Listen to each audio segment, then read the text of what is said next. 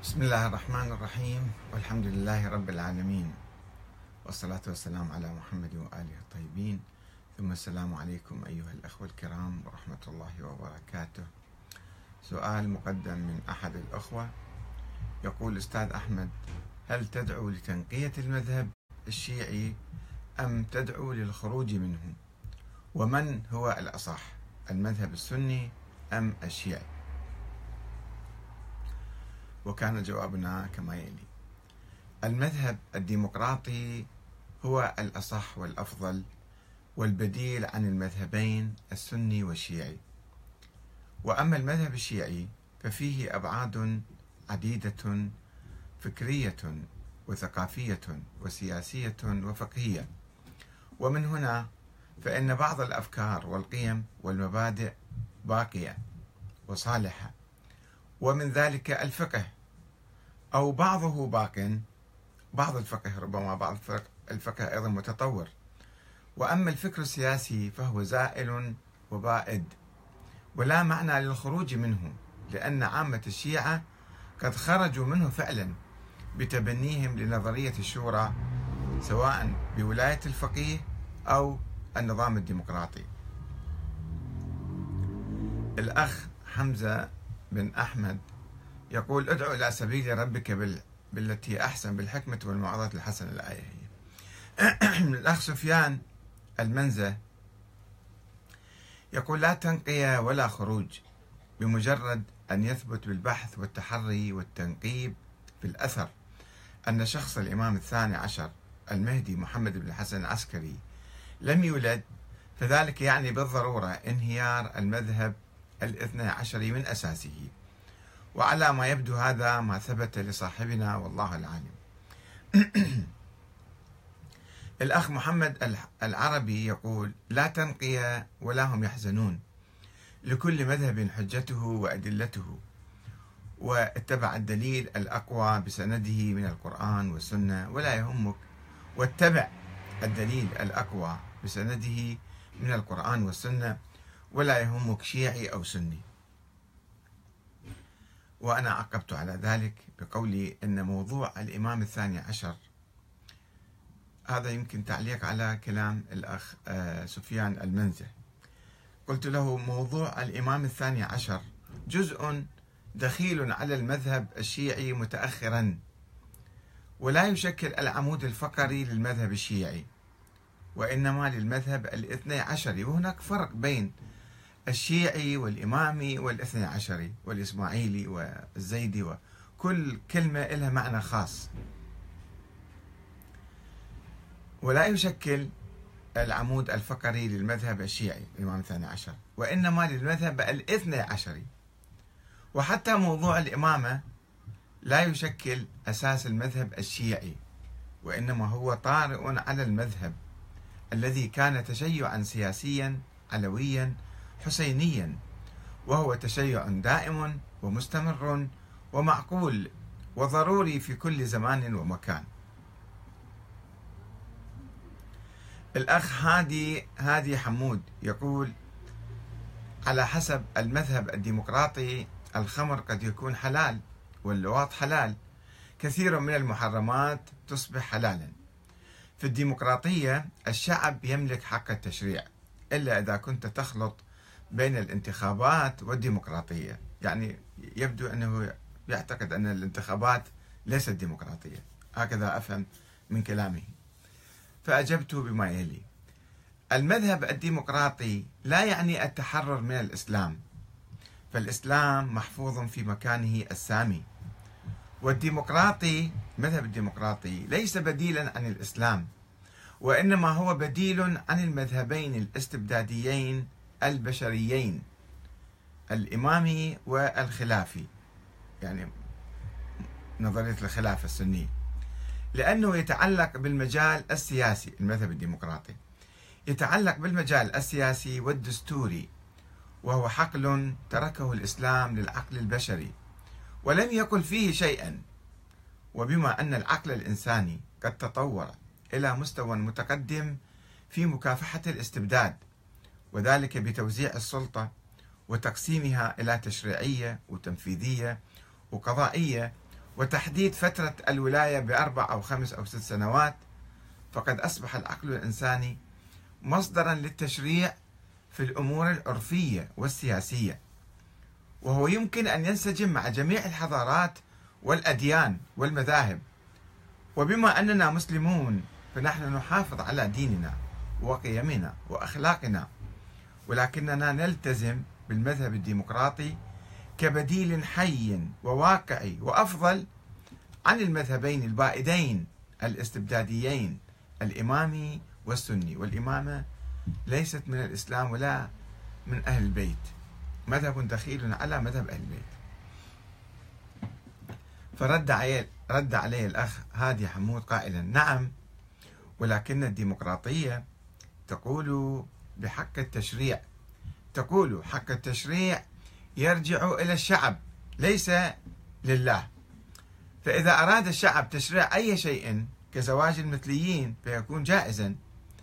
الديمقراطية تتصادم مع الإسلام. لذلك الغرب يتبنى الديمقراطية حتى يرجع حق التشريع إلى الشعب وليس إلى الدين.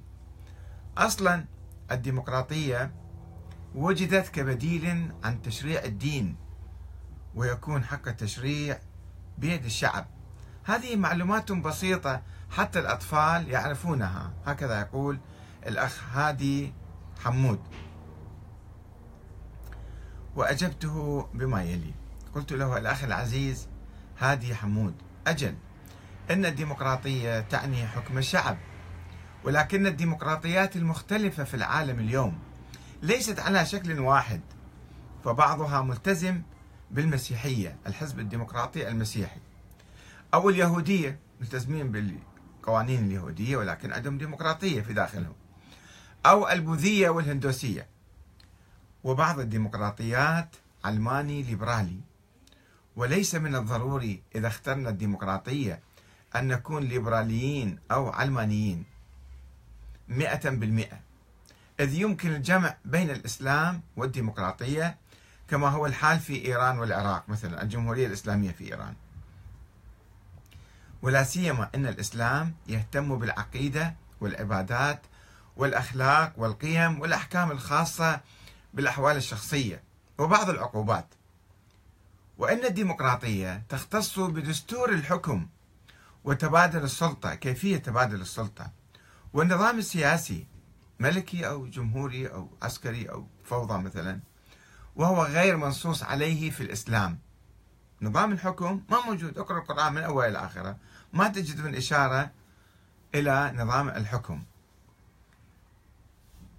وهو آه، غير منصوص عليه في الإسلام أو متروك للناس والعقل الإنساني. وقد اختار أسلافنا الشورى زمنا كما اختاروا الاستبداد قرونا أخرى. ومع ذلك لم يجدوا تعارضا بين الإسلام والديكتاتورية فإذا رفضنا الديمقراطية وحكم الشعب فإن البديل هو حكم الفرد ما راح يصير حكم الإسلام فهل تعتقد بأن حكم الفرد أقرب للإسلام من حكم الشعب المسلم؟ الأخ محمد آه، العربي يقول الديمقراطية هي احترام حقوق الناس ما دام ليس فيها تجاوز على حقوق الآخرين. حريتي تنتهي عندما تتقاطع مع حرية الآخرين.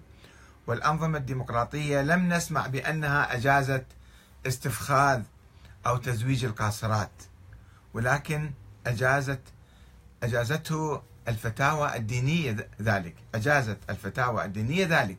يعني صارت أسوأ من الديمقراطيات. ثم لماذا حصرت يخاطب الأخ آه، حمود؟ لماذا حصرت كل مفاهيم الديمقراطية والدولة المدنية في الرغبات الجنسية فقط؟ أرجوك أن تقيس نسبة التفكك الاجتماعي في مجتمعنا من بعد ظهور الأحزاب الدينية وتقارنها بحجم التفكك والفساد الاجتماعي من أيام الملكية لسقوط صدام. كافي تضليل ما لكم كيف تحكمون؟ أي كيف تقيس الأمور في عقلك؟ الأخ الربيعي جودة الربيعي. يقول إلى آه، صاحب الفضل العظيم الذي جرأني أن أعرض مطارح عشقي لوابل أمطاره وشديد سيوله. فطهرت أرضي ببركات سماء فطهرت أرضي ببركات سماء معرفته وتقننت محبتي لسادتي وأوليائي أحبتي علماء آل محمد واخضوضرت نبت جديد ما زال غضا طريا وتداعبه ريح الشكل وعاصف الشبهات. أستاذي زادك الله رفعة ونورا. لا أجد أين أطرح أسئلتي وأراك وأراكم وأركم عندك شكوكي كي تشد أزري وكيما تضعف عند المجابهة حججي. وأولها أننا تربينا على أولا أن الأئمة زقوا العلم زقا ولم يثبت لآل البيت أنهم اختلفوا إلى معلم. إنهم يجيبون عن كل سؤال ويرفعون كل شبهة. أستاذي إذا وفقني الله وأجبتني أذكر اسمي الرباعي جود الرباعي كي تصلني الإشارة. وفقك الله وجعل جزاءك عنده هذا الغريم الذي لا يقضى دينه سبحانه. وقلت له ما يلي. أخي العزيز الربيعي جودة الربيعي إنما تفضلت به من أن الأئمة زقوا العلم زقا ولم يثبت لآل البيت عليهم السلام أنهم اختلفوا إلى معلم وأنهم يجيبون عن كل سؤال ويرفعون كل شبهة. هذا الكلام لم يثبت في التاريخ وإنما هو من أقوال الغلاة وخيالاتهم. وإلا فإن الأئمة الاثني عشر إذا كانوا هكذا يصبحون أنبياء لا متعلمين عند أحد ولا كذا عندهم علم غزير فهذا وحي جايهم من, من, من الله تعالى. وهذا ما لم يقله الأئمة أنفسهم وإنما نسبه إليهم الغلاة. وعلى أي حال. فإن هذا العلم الإلهي اللدني بين قوسين. ليس هو صلب موضوع الإمامة التي تعني النص والتعيين من قبل النبي للإمام علي وذريته من أبناء الحسين. من أجل حكم الناس بعد النبي وتبوء مقعد الخلافة. وهذا أيضا ما لم تقل ما لم يقله أئمة أهل البيت أنفسهم حيث أنهم كانوا يؤمنون بالشورى نظاما للحكم ولم يدعوا العصمة ولا الناص ولا الوصية بالخلافة. وقد شرحت ذلك مفصلا في كتابي التشيع السياسي والتشيع الديني هذا خلفي. اعتمادا على كتاب الكافي للكليني بصورة رئيسية يعني. وسواء كان الأئمة الاثنى عشر معصومين ومنصبين من قبل الله أو لم يكونوا كذلك فإنهم قد مضوا قبل أكثر من ألف عام ولا وجود لهم اليوم. وما يقال عن وجود إمام غائب هو الثاني عشر. ليس إلا فرضية فلسفية وهمية لا حقيقة تاريخية. وقد بحثت ذلك أيضا مفصلا في كتابي الإمام المهدي محمد بن الحسن العسكري حقيقة تاريخية أم فرضية فلسفية. ونحن اليوم لا نملك إلا القرآن الكريم. وتراث الإمام جعفر الصادق الفقهي والسنة عندهم تراث الأئمة الآخرين. ولا يوجد لدينا إمام معين من قبل الله لكي يحكمنا أو يقودنا. وهو, وهو ما يضعنا أمام خيارات عديدة. إما الفوضى وانتظار الإمام المهدي الغائب وإما القبول بالحكم العسكري والتسليم لكل من يسيطر علينا بالقوة ثم توريث البلاد والعباد إلى بنيه وأحفاده. وأما اختيار وإما اختيار الحاكم بأنفسنا عبر صناديق الاقتراع. وربما نختلف فيما بيننا حول شروط هذا الحاكم المنتخب. هل يجب أن يكون فقيها عادلا؟ أم يكفي أن يكون إنسانا عاديا ملتزما بالقانون والدستور؟ وهذا هو الحكم الديمقراطي. الأخ وسام عامر النصر الله يقول الإمام علي تولى الخلافة أساسا بالنص وبيعة الناس أتت ساندة زيادة خير. فالمفصل هو الحكم بالنص الوارد من السماء. أما الانتخابات فهي لتسيير الأمة فقط كواقع حال مفترض علينا. وإلا فالمذهب الشيعي يقول ببطلان الانتخابات إن وجد معصوم أو بديله ولي أمر الأمة يعني. يعني الفقيه يقصد. والبديل فيه تفصيل فلا يتمكن من إمامة الأمة إلا عند توفر سبل تمكينه. سبل تمكينه يعني كيف؟ بالقوة ولا بالانتخابات؟ أو صناديق الاقتراع. وتقول أنت الانتخابات باطلة. المذهب الشيعي يقول. يعني شوف الكلمات واحد لو يدقق شوي أكثر يكون الحوار منتج أكثر. يعني المذهب الشيعي عام. حب أهل البيت الولاء لأهل البيت آه، الاقتداء بسيرة الإمام علي بن طالب أو سيرة الإمام الحسين بالثورة على الظالمين. هذا هو المذهب الشيعي. أما المذهب الإمامي فله نظريات خاصة والاثنى عشري أيضا له خصوصية أخرى. آه، وقد أجبت الأخ وسام. قلت له ما هذا الإمام المنصب الذي لا يقوم بأعباء منصبه أكثر من 1200 سنة؟ الله منصبه بس ما ما ما يؤدي واجبه ما يحضر للدوام مثلا. وربما وربما ملايين السنين في المستقبل.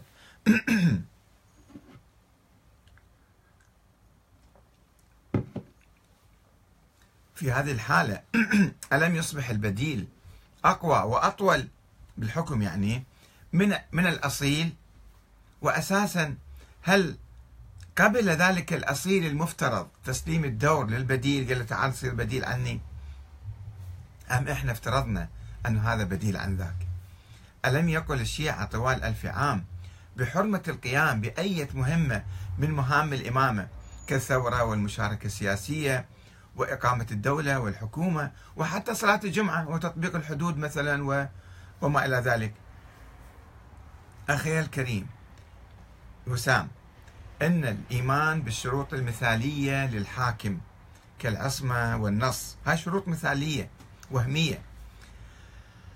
هي التي أدت إلى افتراض وجود ولد للإمام الحسن العسكري بالرغم من نفيه هو شخصيا لوجود هكذا ولد. ولكن أجوا الناس قالوا ما يصير لازم نفترض له ولد غصبا عنه. وإن تلك الشروط المثالية العصمه والنص هي التي حرمت قيام أي بديل بمهام الإمامة.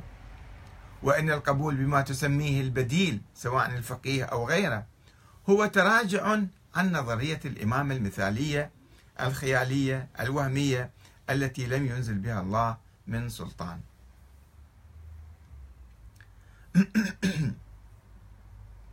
الأخ آه، ربيعي جودة يقول شكرا لردك إنما كنت أعرف مسبقا فحواه وهو أنه لم يثبت تاريخيا. العلم الإلهي اللي تحدثنا عنه أو هو طرحه. العلم اللدني الإلهي للأئمة بدون بدون معلم يعني. ولكن أيضا لم يدعي أحد أنهم اختلفوا إلى معلم وهذا ما لا يختلف فيه اثنان. وهو أمر بصراحة يحسب لنظرية الإمامة أما أنه لم يعد موجودا ثمة إمام فأخشى أن يرد عليه أو يرد عليه ليس ثمة محمد. وإذا نحن بحاجة إلى جواب أحصن ليصمد أمام حجة الإمامية. أمد الله عمرك ومتعنا بعلمك وبارك لنا وجودك. آه وأيضا عنده جواب آخر. خلينا نجاوب المقطع هذا. مسألة أن علم الأئمة بدون معلم هذا أسطورة حقيقة أسطورة أسطورة كاملة. وما عندنا هالشيء هذا لم يثبت بالتاريخ. مو أنه آه، أنه لم يختلف فيه اثنان لا اختلف هم الأئمة نفوا ذلك. هذا مو صحيح. وإلا إذا قلنا الأئمة عندهم علم لدني يعني صاروا أنبياء. وهذا فرقة من الغلاة كانت تقول ذلك. هم الغلاة اللي كانوا يقولون الأئمة أنبياء. وأما أنه واحد يساوي بين عدم وجود الإمام الثاني عشر وبين عدم وجود النبي محمد هذا أيضا مو صحيح. مفارقة يعني آه، يعني جدا بعيد الكلام هذا لأنه النبي محمد موجود بالتاريخ وكل العالم مو بس المسلمين كل العالم يعرفون في نبي وعنده كتاب قرآن اسمه وجابوا هذا الدين ماله. أما ثاني عشر فلا أحد شافه ولا أحد عرفه ولا شاف أثر من عنده ولا عنده كتاب ولا هم يحزنون. فشلون تقارن؟ يعني مثل واحد يجيب لك آه، فشي خيالي يقول تعال قارن. لو تؤمن بهذا الخيالي فرجني مثلا معين. ما أنا ما أنا ما أعرف هذا الجني مثلا. وبين هذا لازم ترفض نبي محمد. هذا مو صحيح ابدا. والإمامية نظريه منقرضه يا حبيبي. النظرية لا وجود لها اليوم. نظريه كانت بالتاريخ قالوا أن هؤلاء الأشخاص أحق بالحكم وراحوا قبل 1200 سنة. مرة أخرى يقول أستاذي إنك ذو فضل كبير ولا أحب أن أجشمك عناء الرد. إنما أنا مبشر بعلمك ومنذر بنتائج بحثك وما أعملته من فكر. وإليك سؤالي إن وجدت وقتا للرد عليه فمن على تلميذ صادق بتقصيه مهيمن على المطلب كلما لاح بريقك وأضاء المدلهم من الطريق. أشكرك يعني على حسن ظنك يا أخي العزيز. ولكن في الحقيقة يجب أن نشوف الخلاصة من هالفكر. هذا فكر قديم قبل 1400 1300 سنة. جدل كان موجود في تلك الأيام. الأئمة معصومين معينين عندهم علم من الله ما عندهم علم من الله وراحوا قبل 1200 300 سنة. الآن نحن أمام تراث. عندنا كم مسألة من الإمام جعفر الصادق؟ ما ما تختلف عن يعني فقه جعفر الصادق ما جاي في فقه جديد من بطنه. هو فقه رسول الله يعني ما في شيء آخر. وبعض المسائل الفقهية تختلف مع المسائل الأخرى الإمام مالك أو أبو حنيفة أو كذا.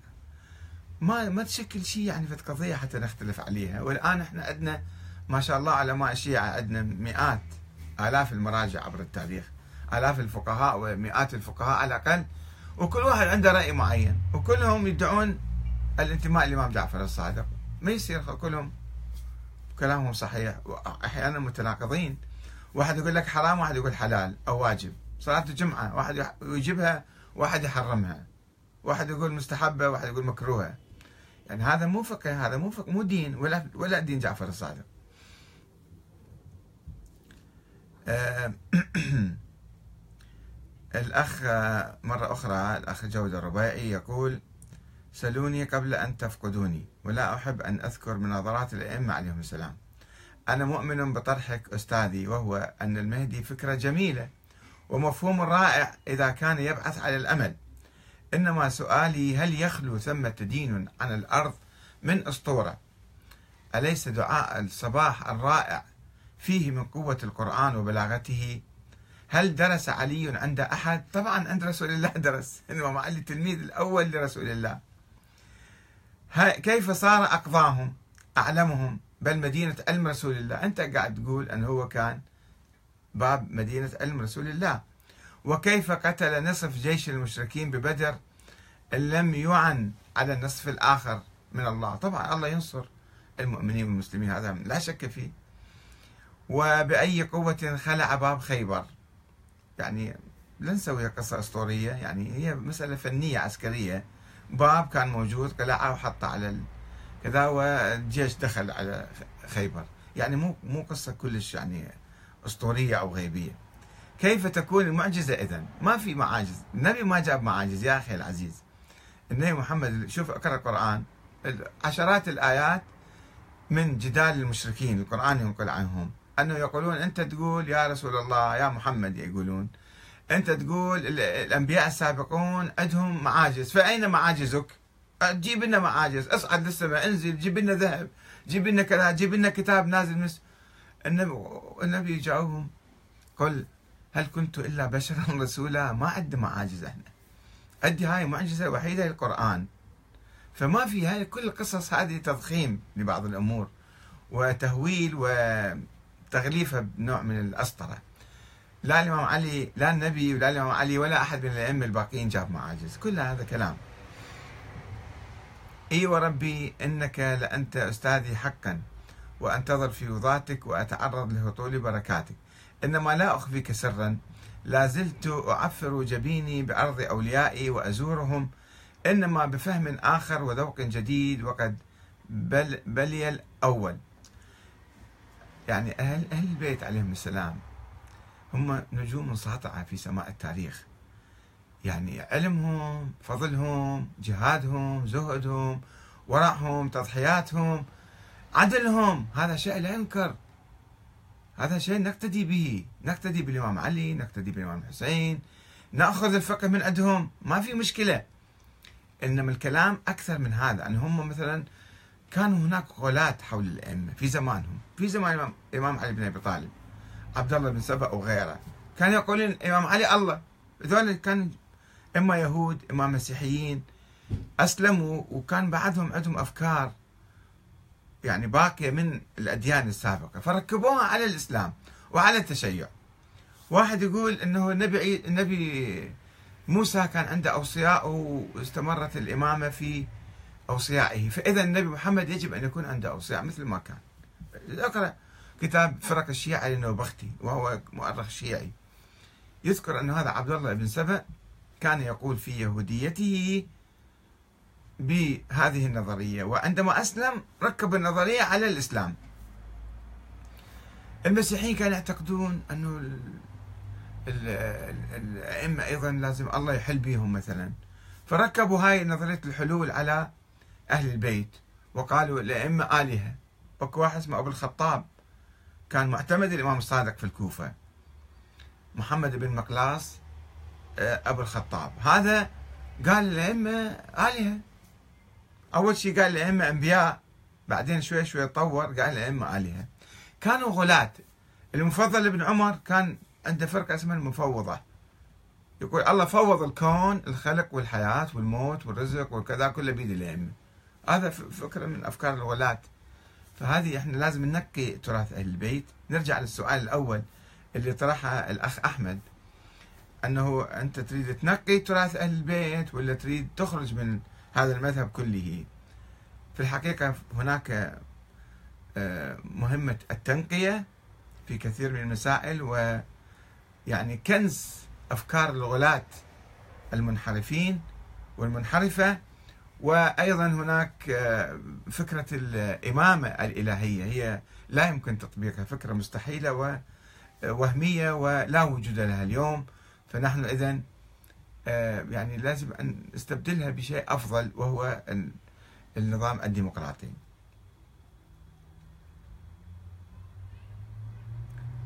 آه، نعم.